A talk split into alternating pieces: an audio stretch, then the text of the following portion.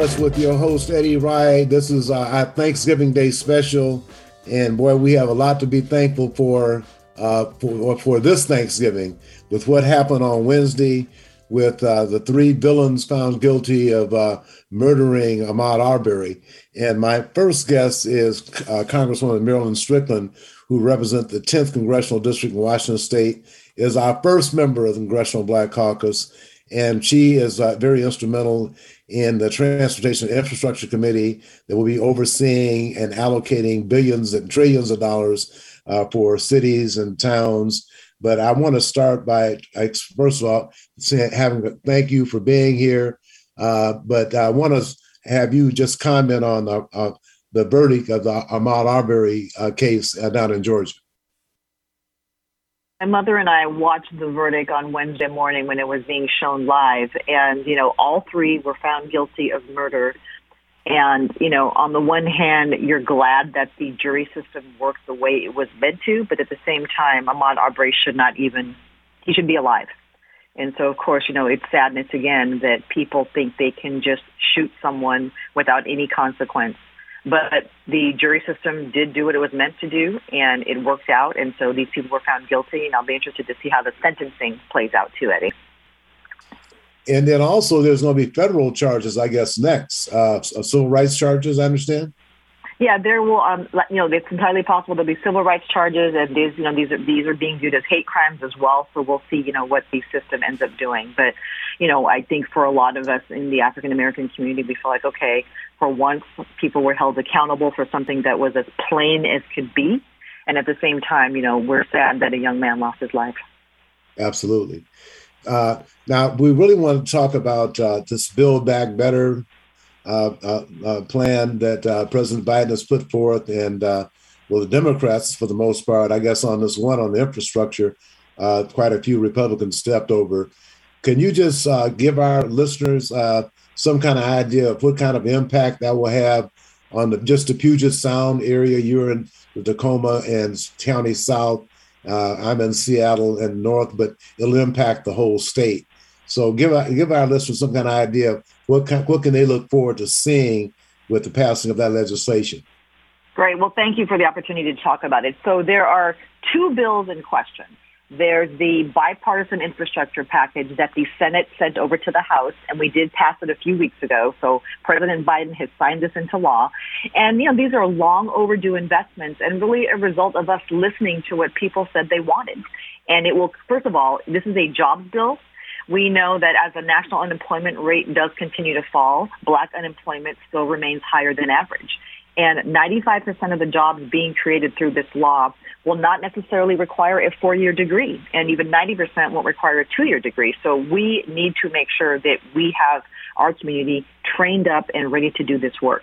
I think another thing that's important too, Eddie, is that we are expanding broadband. And as we learned during the pandemic, you know, black families are about 10% less likely to have high speed internet. And Washington state is no, you know, not, not immune from that. And about 250,000 Washingtonians currently don't have broadband. But here's the part that's important. You can have broadband access in your home, but you have to be able to afford it. And so there's the affordability connectivity benefit, which is going to help about 1.4 million Washingtonians get internet access. And then something that we know, you know, happens too much in our communities, lead pipes and drinking water that's contaminated. And so nationwide, about 10 million people don't have access to safe drinking water. And this is going to invest about, you know, $55 billion, which is the largest investment in clean drinking water in American history. And then finally, I'd say two things are important. You know, redlining took place a long time ago, and it literally had highways separating black communities. And so this is a national program that we're going to create to reconnect communities that were divided by transportation infrastructure. And then, of course, roads, bridges, more mass transit, more electric vehicle charging stations. There is so much in here that is good for the country, but specifically things that will help black families. Well, Congressman Strickland, I want to let you know that uh, uh, when uh, Dr. Rosalind Woodhouse was executive director of CAMP, the Central Area Motivation Program, I was director of the education program, and she allowed me to chair the Central Seattle Community Council Housing Federation's Housing Committee, and we released the first report on redlining in 1973 in the Central District of Seattle. At the same time that was happening, we had urban renewal going on, which I call black removal. And we have properties right now that have been identified, like at New Hope Baptist Church, one block across the street from them. Uh, the pastor was forced to sell for thirty-one thousand dollars, and so we're trying to get trying to get the city and others to make things right. And I had to explain to people about giving that property back is not reparations, that's an act of justice. Reparations is when all African descendants of the United States enslaved receive compensation. So I just wanted to right. make that point. Well, good. Well, thank you for your work doing that years ago.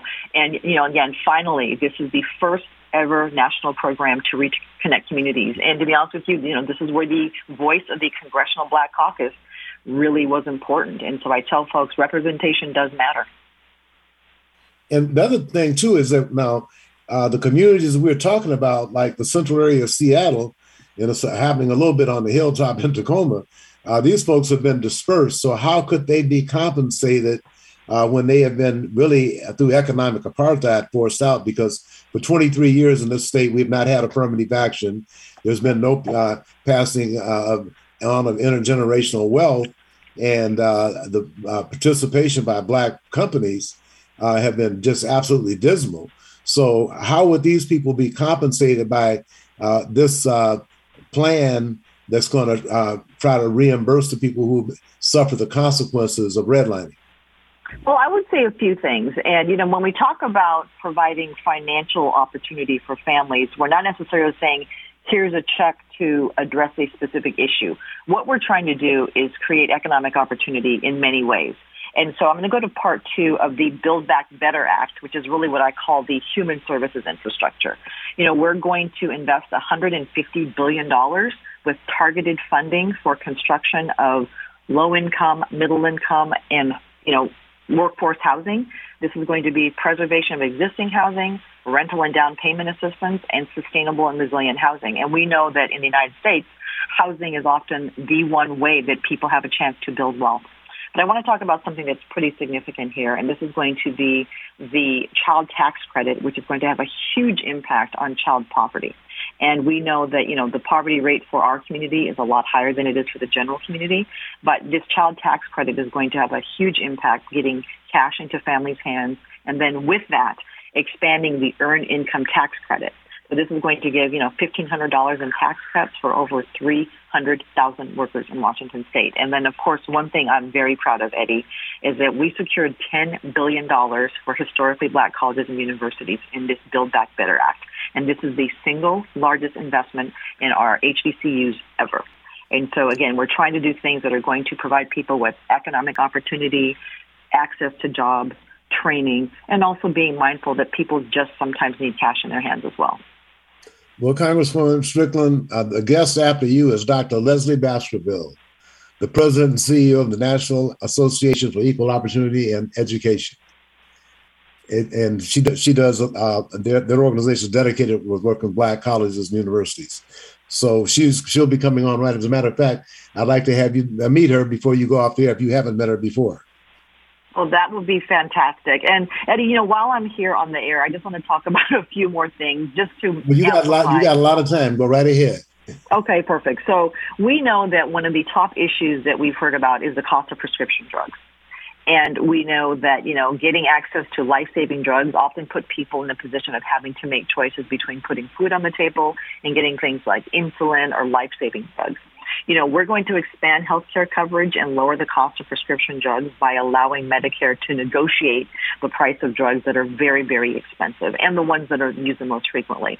We're going to expand access to free high quality preschool in Washington state. And that's a very big deal, especially for our kids, because we know that when kids enter kindergarten with a vocabulary, with the knowledge of certain words and different concepts, they're going to be more successful in school. We are expanding free school meals.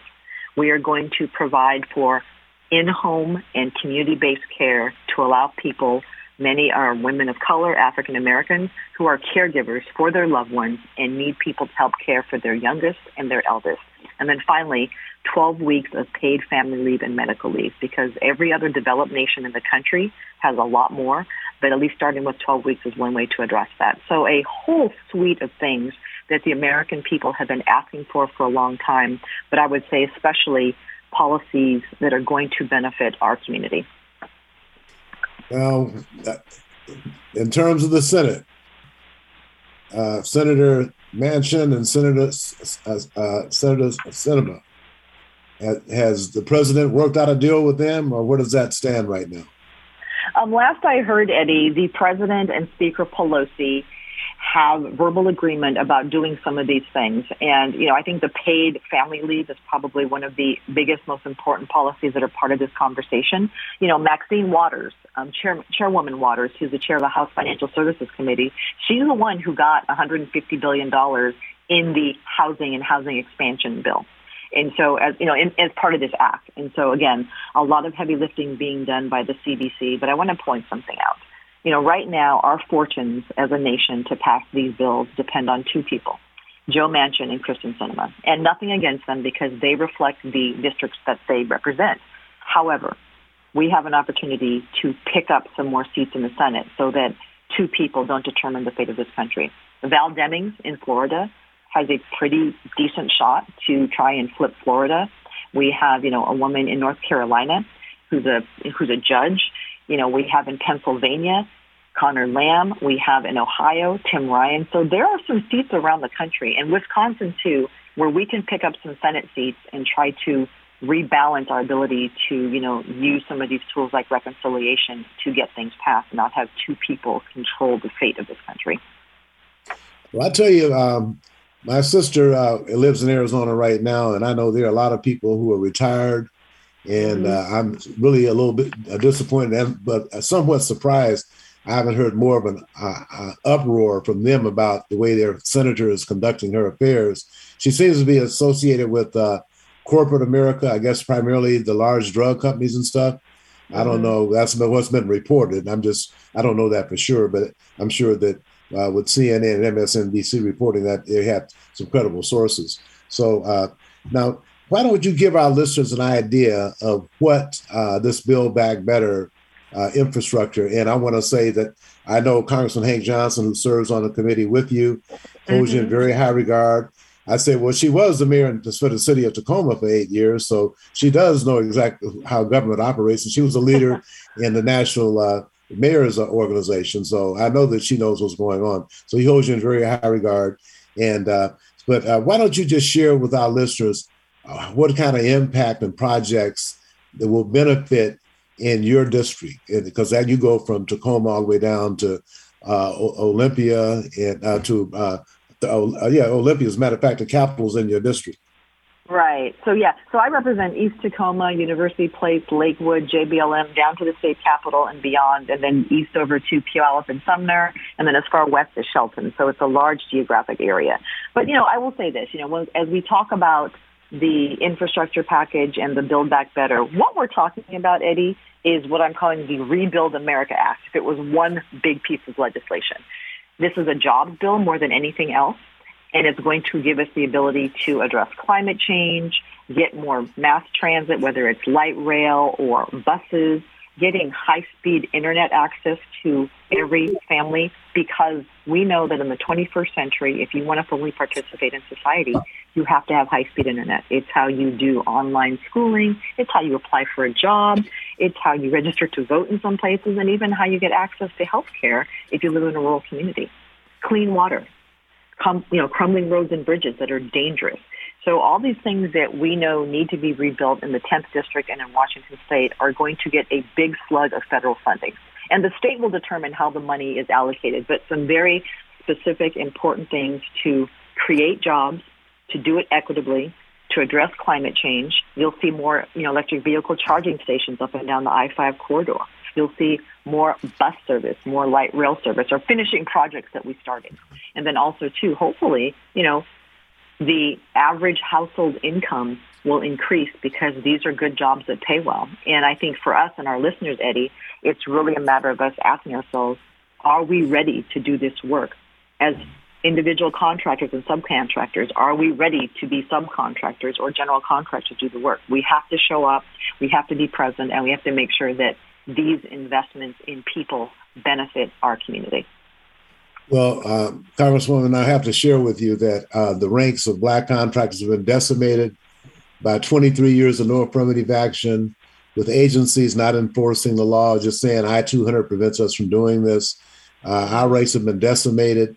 Uh, and it's been primarily because of the fact we've had this prime sub relationship. And uh, if the prime decides they want to mess over the sub, the sub is four black contractors went out of business on the Seattle Tunnel project alone, four. And yeah. none of them have been made whole. So that is why uh, folks are talking about, you know, filing a complaint because this money comes to the same large companies. We will not. Matter of fact, at one uh, at Sound Transit, white women and Asians are being waived out of the program, but yet blacks aren't even scratching the surface at any of these uh, a- uh, agencies. So that's one of the things that uh, is very concerning, and we have a number of people who have stepped up uh, to actually file a complaint uh, to seek justice for uh, blacks in, in, Washington state. Uh, we have nine disparity studies, and they all reflect the same thing. And none of the agencies conducting the studies uh, ever uh, did anything to remedy the situation.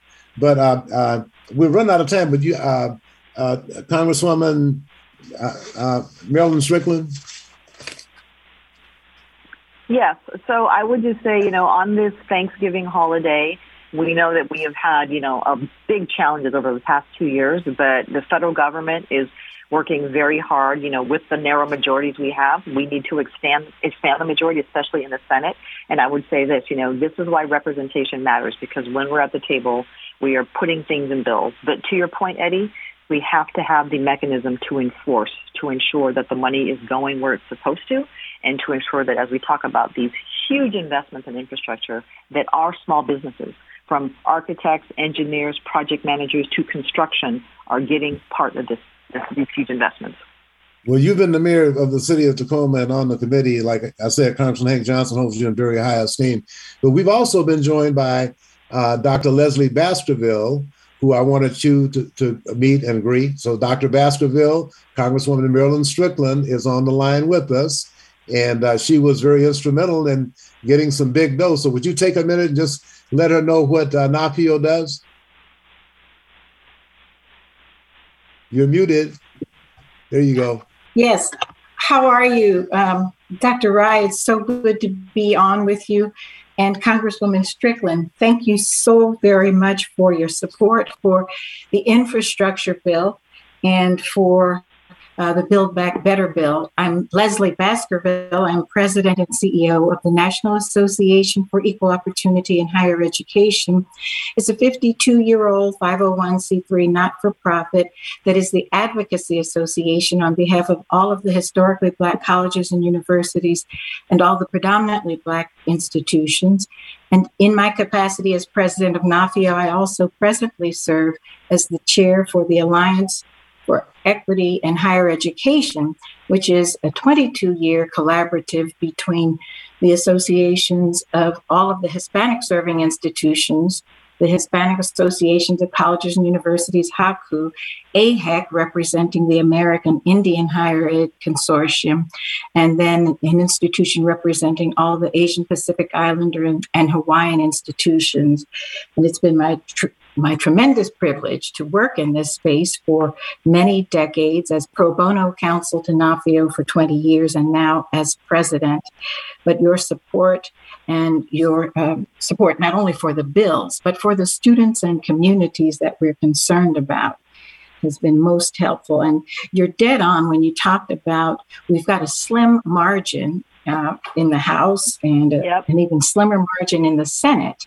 And for that reason, when people ask me, as you are thankful, and I'm so thankful for, for the passage of the infrastructure bill, for the vote out of the House for Build Back Better, but I'm I'm thankful that we're still alive and we're fighting to uh, restore provisions to the Voting Rights Act that will enable us to prevent the states, the 61 states that have put in place uh, provisions that will undercut the votes of mostly Black and Brown and low income Americans.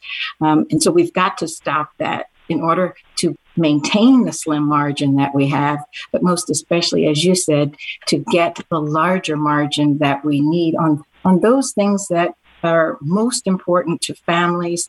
Um, early childhood provisions, for example, when people say, Well, what are you excited about that was in mm-hmm. the uh, Build Back Better bill voted out of the House? I'm excited by the mandatory early childhood education for three and mm-hmm. four year olds because those students and families, many of which are eligible for Title I, are the students who, if you have in place the pipeline for the um, not only the, the early childhood education, but CHIP programs, those things that will help them to be mentally, phys- physically, and spirit, spiritually strong. And then the TRIO programs that help them in middle schools uh, and then in high school, and then complete, if you have not, to, to get a GED so that you can either go on to college or um, a two year community college, a trade school, something that will put you on the pathway to success.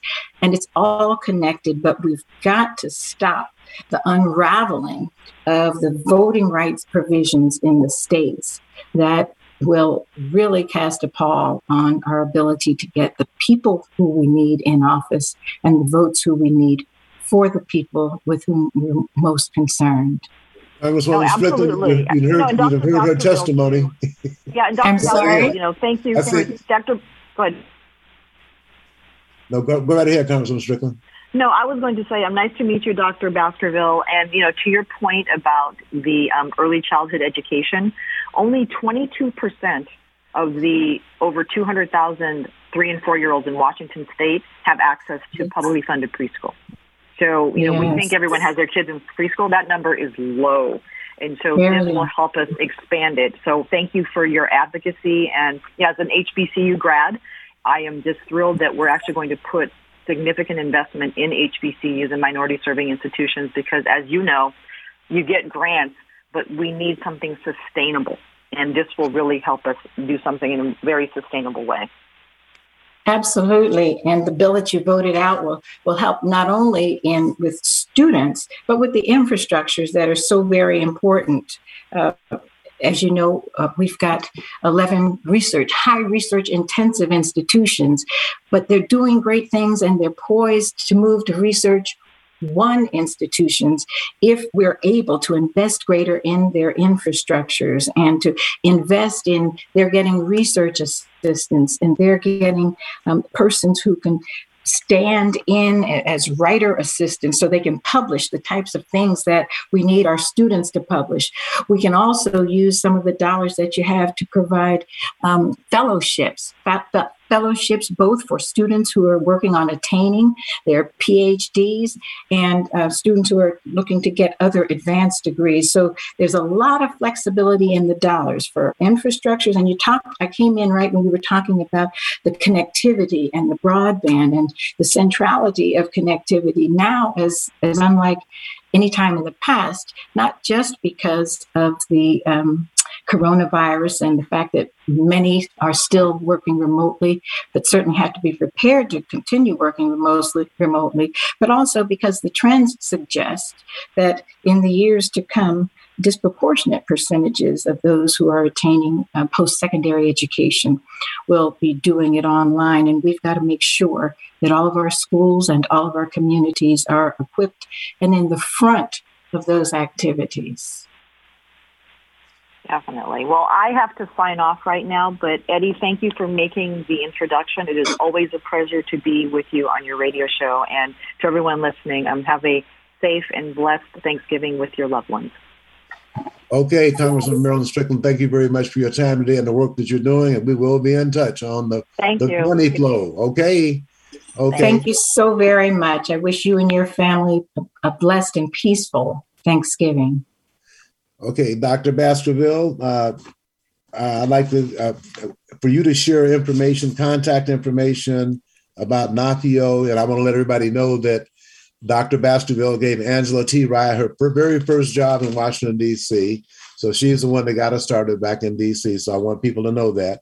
But I just wanted you to share with uh, our listeners uh, your contact information, uh, how they could be supportive, and how they could be informed. Surely. Um, Leslie Baskerville, or the National Association for Equal Opportunity in Higher Education, is the association, and it's NAFEO. And you can reach us at NAFEO, N A F E O. N A F is in fortitude, E O. Uh, we're located in Washington, D.C., but we are working in all the states in which we have uh, HBCUs and PBIs um, and in the District of Columbia, the Virgin Islands, Colombia, and Brazil. Um, so uh, we are, as I mentioned, we are especially thankful about um, what's going on with regard to the Build Back Better bill, about which the Congresswoman just spoke, and the infrastructure bill. But the convergence of the um, Black Lives Matter movement and then the coronavirus, um, and then the discussions about health disparities created for us a time that I say is a time of new hope. Um, that is, we've got an administration that understands the importance of investing in people, understands the importance of having a richly diverse um, um, workforce and service corps and richly divorced, richly divorced education institutions uh, and investing in those persons and communities that have been locked out and left behind for too long. We have in Congress the, the majority in the House the majority in, in the Senate. Um, and we have at least 52 years. NAFEO has been in existence for 52 years as the nation's only um, advocacy arm for all of the historically black colleges, the public and private, the two year, four year land grant institutions, um, and graduate and professional schools. And so for 52 years, we've been making a case about the centrality of HBCUs to American progress. HBCUs are 4% of American colleges and universities, but they're graduating disproportionate percentages of Blacks in the growth and high needs areas. And the coronavirus, uh, the um, coronavirus showed, for example, that in order to tackle um, that ch- challenge, that pandemic that subsumed and continues to um, destabilize our country and the world, we had to have not only more medical professions in those communities of greatest need, but we needed Black docs and nurses and other medical professions. And we needed um, Black researchers and Brown researchers and those who are um, culturally sensitive, culturally competent, those who could go in the communities of greatest needs, talk their language, understand their culture, figure out how, who is most equipped to help these communities understand that they must get vaccinated. They must protect their family. They must socially distance. And in the process, we identified a Black female, uh, Kizzmekia Corbett, a 34 year old woman who was on the front line of developing the first vaccine. But we also had an opportunity for the HBCU medical schools to receive dollars to participate in trying to develop vaccines uh, and then otherwise providing education and information. Yes, sir. I, I, need you to hold on. We're going to need to take a break. Hold on right with us while we take a break, okay? Absolutely. And okay. thank you again for having me. Okay, just hold on. So, Eric, we're going to take a break, a break and come right back. There's somebody I want you to meet when we come back, okay? Hi, my name is Mian Rice, the Diversity of Contracting Director for the Port of Seattle. As a public agency, the Port of Seattle serves the community, and our investments should benefit everyone who lives and works here. The Port is committed to equity, diversity, and inclusion, and to leveling the playing field.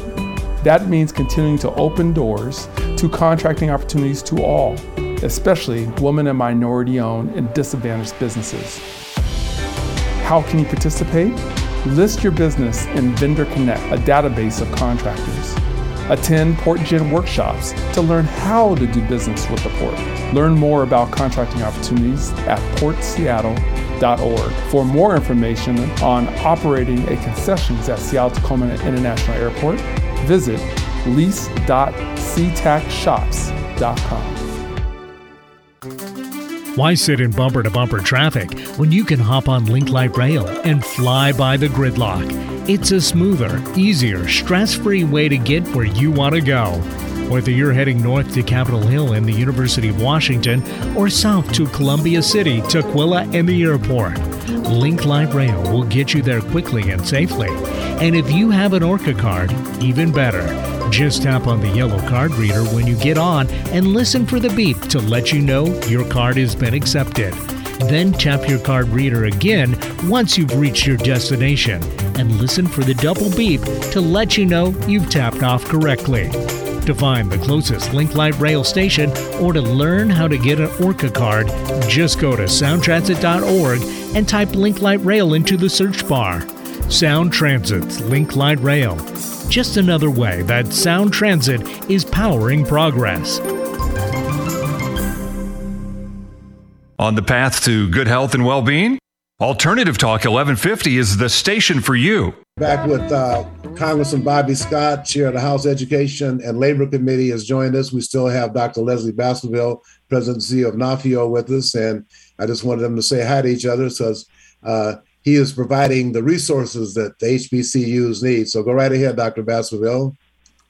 I just wanted to thank uh, Mr. Chairman Scott, who, for all of his years in Congress, has provided invaluable leadership as a constitutional justice lawyer, um, both in the Education and Labor Committee and on the Judiciary Committee, and um, now bringing that to the chairpersonship of House Education and Labor has been remarkable. And under his leadership, um, HBCUs have gotten more resources than at any time in recent years, to be sure, perhaps any time ever. He would know that better than I, but um, just the remarkable dollars uh, initially $6 billion in the coronavirus budget, and now um, other large sums of dollars in the bill that the uh, Build Back Better framework that the House just passed that will enable um, HBCUs not only to provide additional dollars for their students,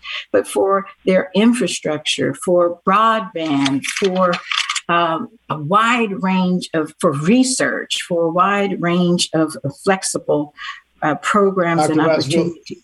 Uh, yes. Thank you very much. We want to go back to uh, okay. Councilor Bobby Scott. Thank you for your time yes. today. I know you're carving time out away from your holiday and your family. So thank you very much for your time today.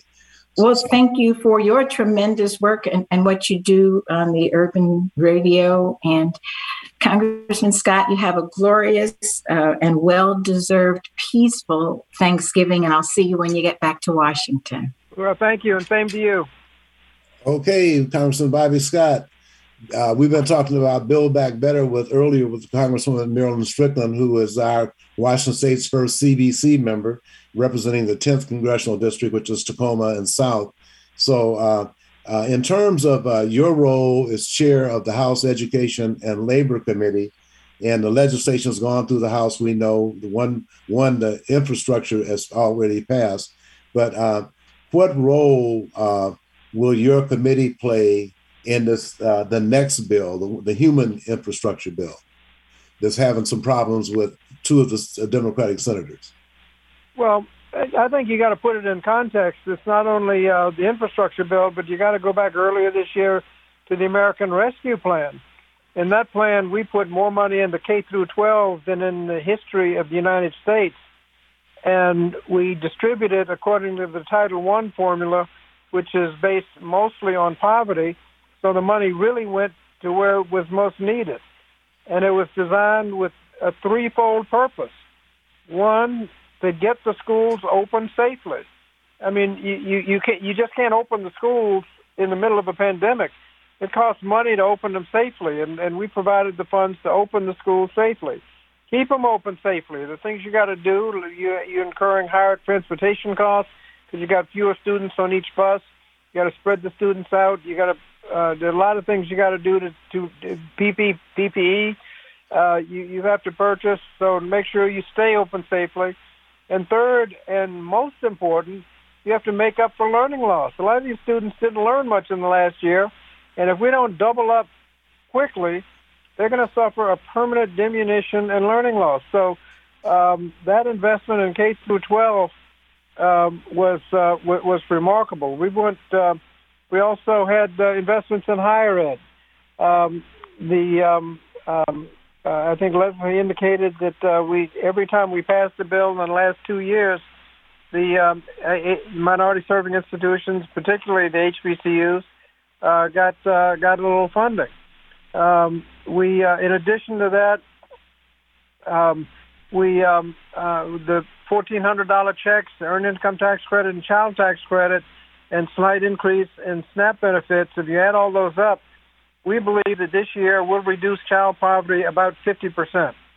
Biggest drop in child poverty on record is about twenty percent. With all of what we've done in the rescue plan, we're in the process now of reducing child poverty fifty percent. So, and that was done early in the year and we're well on the way of making sure it had a lot of other provisions. But those are the three that I think are most two two that are most important. Then we then we um, worked on the infrastructure package, which provided funds for roads, bridges, tr- uh, public transit, trains, uh, ports, and airports. Invest in broadband. I think we're going to get close to 100% coverage in, in, in, in the country. A lot of areas, if you lived in a, a rural area, this distance learning thing just didn't work because you didn't have access to broadband. Uh, we're going to make uh, we're going to address climate, um, uh, making the electric grid more resilient to climate change, and putting uh, electric charging stations for electric cars all up and down the highway. I mean, you're not going to buy an electric car if you can't get it recharged on a trip somewhere, and you're not going to put charging stations out there if nobody's bought electric cars. Well, we're just going to start off with uh, millions of electric charging stations so that people will buy the electric uh, cars and then up and down the highway, I bet you every restaurant on the near the interstate will have uh, charging stations because people will need to charge, and well, while they're waiting, they're going to go in and get something to eat, replacing lead pipes um, um, and helping address uh, chain, uh, supply chain issues. I think uh, this is going to go a long way into having a downward pressure on inflation. Uh, all of that, and then little little things like there's money in there for communities that were split by highways. Uh, we have a group in Jackson Ward in Richmond. The highway went right down the middle of a very uh, vibrant uh, African American community and split it in two. There's money to try to make up for that uh, for that damage.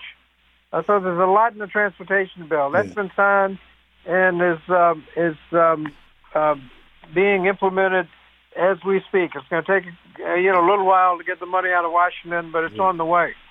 Now, you know, I mentioned to uh, Congresswoman Marilyn Strickland, who was our guest earlier, what about the communities that were suffered by redlining and stuff like that, who the blacks have been just completely displaced out of communities? Is there any opportunity for them to receive any compensation?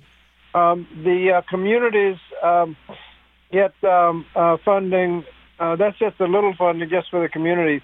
The housing money, there's massive housing money in there for rental assistance and for um, first-time homeowners.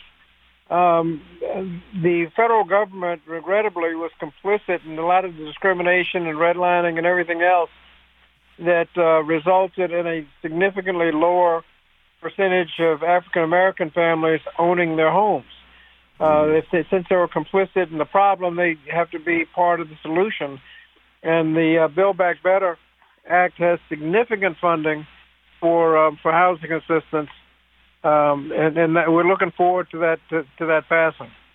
Uh, but Build Back Better, one of the first things you got to do is have job training, because all those jobs in the infrastructure package can't be done, can't can't be filled unless we have the skilled workforce to fill those jobs, and we don't today. Uh, with the uh, money for job training that we have in this package, we'll be able to fill uh, fill those jobs. There's money for child care and pre-K so that families can go to work, uh, and families can, by, by, by virtue of the fact that they can now afford uh, child care and have uh, pre-K, so families that are stuck at home because they can't afford it and now go to work Uh, we we increased by nine million the number of children that can get free school lunch, um, uh, and, and, further investments in higher education. Uh, those those everything I just mentioned, all of those are in the jurisdiction of the Education and Labor Committee.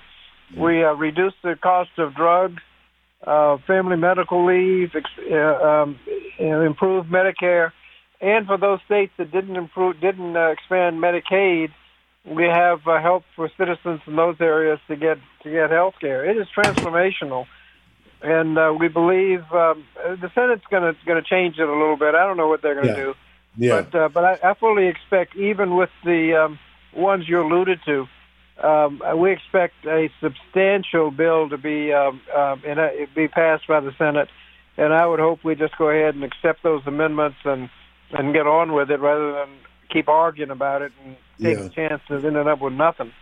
Yeah, Uh, Congressman uh, Scott, uh, uh, Bob Armstead with the White State Civil Rights Coalition has just joined us, and uh, recently, uh, uh, the Civil Rights Coalition uh, filed a complaint, and I just want him to take a couple of minutes to just let you know. I think you have a part of uh, the complaint. Uh, I don't think you have the complete package. So, Bob Armstead, could you please briefly let uh, Congressman uh, Happy Thanksgiving Day? And we're thankful that, that Ahmaud Arbery's murderers found justice today, and we hope that we can find economic justice in Washington State. So, Bob Armstead, if you could just take two or three minutes and share with uh, Congressman Bobby Scott exactly what has transpired. Uh, yes, Congressman. Uh, the Washington State Civil Rights Coalition, um, in agreement and in a coalition with 21 other community based organizations and individuals, filed a complaint with the U.S. Department of Justice Civil Rights Division. Uh, claiming uh, civil rights and discrimination um, against African Americans in Washington state. The complaint is against the state of Washington and Governor Jay Inslee for knowingly allowing discrimination to occur uh, against African Americans. Uh, it is particularly against Jay Inslee at this time because he is the current governor, but the uh, complaint uh, alleges and claims that all of the governors since 1998 have known of the discrimination and have chosen not to act, to allow it to happen, to allow it to continue to happen, that the discrimination has caused uh, significant disparate impacts against African Americans since 1998. Uh, there have been at least nine disparity studies in the state of Washington in just the last 10 years, uh, each of which have shown that there is significant discrimination and disparate impacts against African Americans. And none of the officials, governors, or anyone else in a position to remedy those situations have chosen to do so. Uh, we have been Are you- working are for you talking years. about a partic- Are you talking about a particular program, uh, or just uh, discrimination in general? Because um, you talking about contracting in, in the uh, Department of Transportation, for example, or or just general? I mean, have you targeted specific specific programs? Uh, the complaint is general. We gave specific uh, examples of it uh, using the Department of Transportation.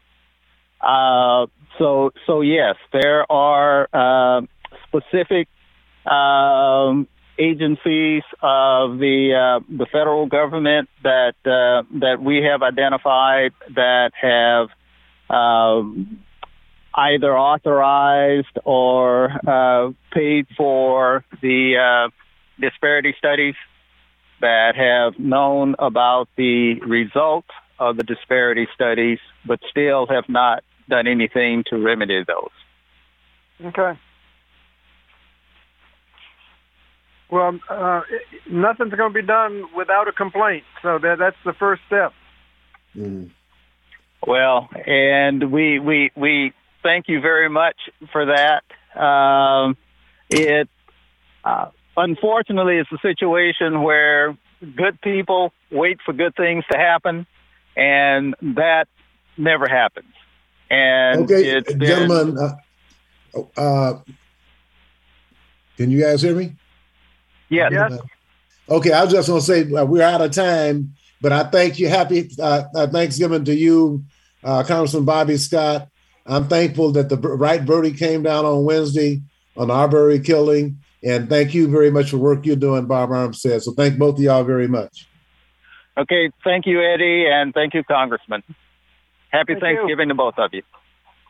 Okay, so uh, we'll take a break and go to get Reginald Robinson on the line, uh, please. Hi, my name is Mian Rice, the Diversity of Contracting Director for the Port of Seattle. As a public agency, the Port of Seattle serves the community, and our investments should benefit everyone who lives and works here. The Port is committed to equity, diversity, and inclusion, and to leveling the playing field. That means continuing to open doors to contracting opportunities to all, especially women and minority owned and disadvantaged businesses. How can you participate? List your business in Vendor Connect, a database of contractors. Attend PortGen workshops to learn how to do business with the port. Learn more about contracting opportunities at portseattle.org. For more information on operating a concessions at Seattle Tacoma International Airport, visit lease.ctacshops.com. Why sit in bumper to bumper traffic when you can hop on Link Light Rail and fly by the gridlock? It's a smoother, easier, stress free way to get where you want to go. Whether you're heading north to Capitol Hill and the University of Washington or south to Columbia City, Tukwila, and the airport, Link Light Rail will get you there quickly and safely. And if you have an ORCA card, even better. Just tap on the yellow card reader when you get on and listen for the beep to let you know your card has been accepted. Then tap your card reader again once you've reached your destination and listen for the double beep to let you know you've tapped off correctly. To find the closest Link Light Rail station or to learn how to get an ORCA card, just go to soundtransit.org and type Link Light Rail into the search bar. Sound Transit's Link Light Rail. Just another way that Sound Transit is powering progress. Organic, free range, and fresh daily. Alternative Talk 1150. Eddie Rye back at Urban Forum Northwest with my next guest, Reginald Robinson, the owner of Altus. Reginald, we got long winded and we uh, took up a lot of time, but it's very important for you to be on because uh, today is Thanksgiving Day and I have one of your turkeys from Breaux Bridge, Louisiana, in the oven right now. And I just wanted you to let our folks know what you're doing and the fact you're going to also be opening up uh, up, up in uh, Puyallup. So, uh, welcome to Urban Forum Northwest and share uh, with our listeners a little about, about your store and what you provide. Hey, how you doing there, brother? Yeah, uh, we have uh, actually we have already opened up in Puyallup. Also, that's our second location. We just opened up August the seventh. But uh, yeah, we provide everything from the south. Uh, you know, like you said, you got the the turkey with the stuffing in it, with the rice and crawfish and stuff like. We have different varieties of them and stuff, and just a lot of combination stuff. If it's in Louisiana, we trying to bring it up in, whether it's frozen products, uh, either dry stuff like the seasoned spices and all that different types of things. And also in our Kent location now, we have a deli in there. And at the deli, we serve everything from Louisiana. We bring our po' boy bread from down there. And then we just opened up a month ago. We got a sit down next door and we do live music there, the blues, the jazz, zydeco music and stuff like that. So that's every Saturday. We started doing that about a month ago. And um, uh, tell us a little bit about what do you provide that's already prepared. Yeah, we uh, you know, like I said, most of the stuff that we bring up here, like we got stuffed pork chops that's already stuffed, and you just take them and wrap them up in aluminum foil, put them on the grill, or put them in the oven. We got whole chickens the same way, the stuff with rice and crawfish, chicken breast. We have smoked sauces, D and D, down home, connectors, all the different uh, different things, and a lot of stuff is prep. We have grits and shrimp in a bag. You just put it in the microwave and just warm it up, you know, eight minutes, and it's ready to go. Mac and cheese with shrimp, the same thing. So yeah, we try to bring a lot of stuff up here that's already prepped and made up that we buy from manufacturers in the South, and so you can get that good Southern flavor of food without even doing a lot of work in the kitchen, just basically putting it in the oven or throwing it in the microwave or putting it on the grill and stuff like that. So that's what we kind of cater to, so you can have that Southern flavor food, even if you're not from down there. I've never had it. Just basically warming it up and stuff like that. And like I said, we also got gumbo, crawfish, etouffee, all that stuff. You just warm it up, cook some rice, and you're ready to go. Now, why don't you give our listeners uh, uh, access to your website, your location, uh, both in Kent and also in Puyallup? Yeah, the Kent location, the address is uh, 201 East Meeker Street. That's 201 East Meeker Street. We downtown Kent. And the Puyallup location is 116 South Meridian Street, downtown Puyallup and stuff. So it's in Puyallup. It's 116 South Meridian, and that's downtown Puyallup. We're about four blocks from the fairground on the same street on Meridian. So yeah, you guys come down and check it out. And our website is Alth's Cajun Spices. Um, it's Cajun uh. But you come down and check it out. And the phone number here in the Kent location is 253 719 2242. So you get their Christmas orders in right now, huh? Yes, sir. Get it early. Okay. I tell you one Oh. thing, and, and you know, we we run out quick. Yeah, I know because you got good stuff. Well, Reginald Robinson Yeah. on the Altars, man, thank you very much, and uh, we'll get we'll get you back on in a couple of weeks and see what you're going to have in special for Christmas and for I New appreciate Year's the Eve. love from you, my brother. You always been a good friend of ours, and I really appreciate that from you. Okay, thank you very much, sir. Okay, be blessed. Bye bye. all right, okay. Uh, I want to give a shout Thanksgiving Day shout out to uh, some folks. Uh, Port of Seattle's Diversity Contracting Office, uh, Mian Rice and uh, Lawrence Coleman uh, over at Sound Transit. Uh, the Chief of Labor, Leslie Jones. The Civil Rights Chief is John T. Robinson. And uh, the Accounts Payable Supervisor is Nikki Croxon. I want to say happy Thanksgiving to them. The City of Seattle's Purchasing and Construction Services Department, Liz Alzier with her team of Carol Wong and Jesse, Mark, Carmen, and then uh, also my friends out at uh, SeaTac, uh, Concourse Concessions with Dave Fukuhara and his and his guys, and SeaTac Raw Group with Jerry Whitson and Ron O'Neill.